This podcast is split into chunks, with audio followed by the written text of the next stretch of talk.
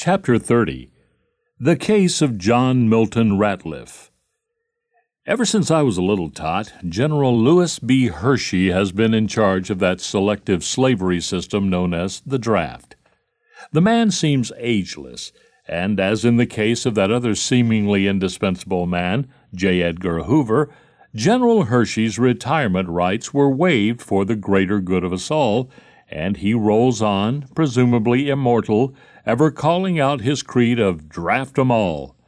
The latest effusion of our Simon Legree was to urge the local draft boards to draft those youngsters who interfere with the workings of the selective service system. There is good ground to think that this edict is unconstitutional, since we are all supposed to be equal before the law, and the draft system is not supposed to be able to single out anyone it does not like for punishment. But in its wisdom, the selective service system has gone beyond the simple draft of those who illegally interfere with the draft process. It has now proceeded onward to drafting someone because, and only because, he is a member of an anti war, anti draft organization. If this act is allowed to stand, freedom of speech or of opposition to government policies in this country will be but a mockery. Here's the story.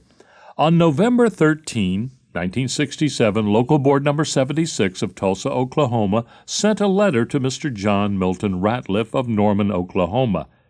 It told Mr. Ratliff, a freshman at the University of Oklahoma, that it was rescinding his 2S, student deferment, classification and classifying him 1A because the Selective Service Regulations provide a 2S for anyone whose study is found to be necessary to the maintenance of the national health, safety, or interest. The local board then added that it did not feel that your activity as a member of SDS, Students for a Democratic Society, an anti war and anti draft organization, is to the best interest of the U.S. government.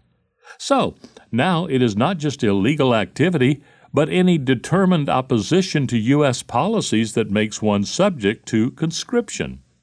How can free speech be said to exist when this sort of oppression goes on? Lieutenant Colonel Charles Humphrey, manpower specialist at the Oklahoma Selective Service headquarters, conceded to reporters that Ratliff's reclassification was due to his anti war activities.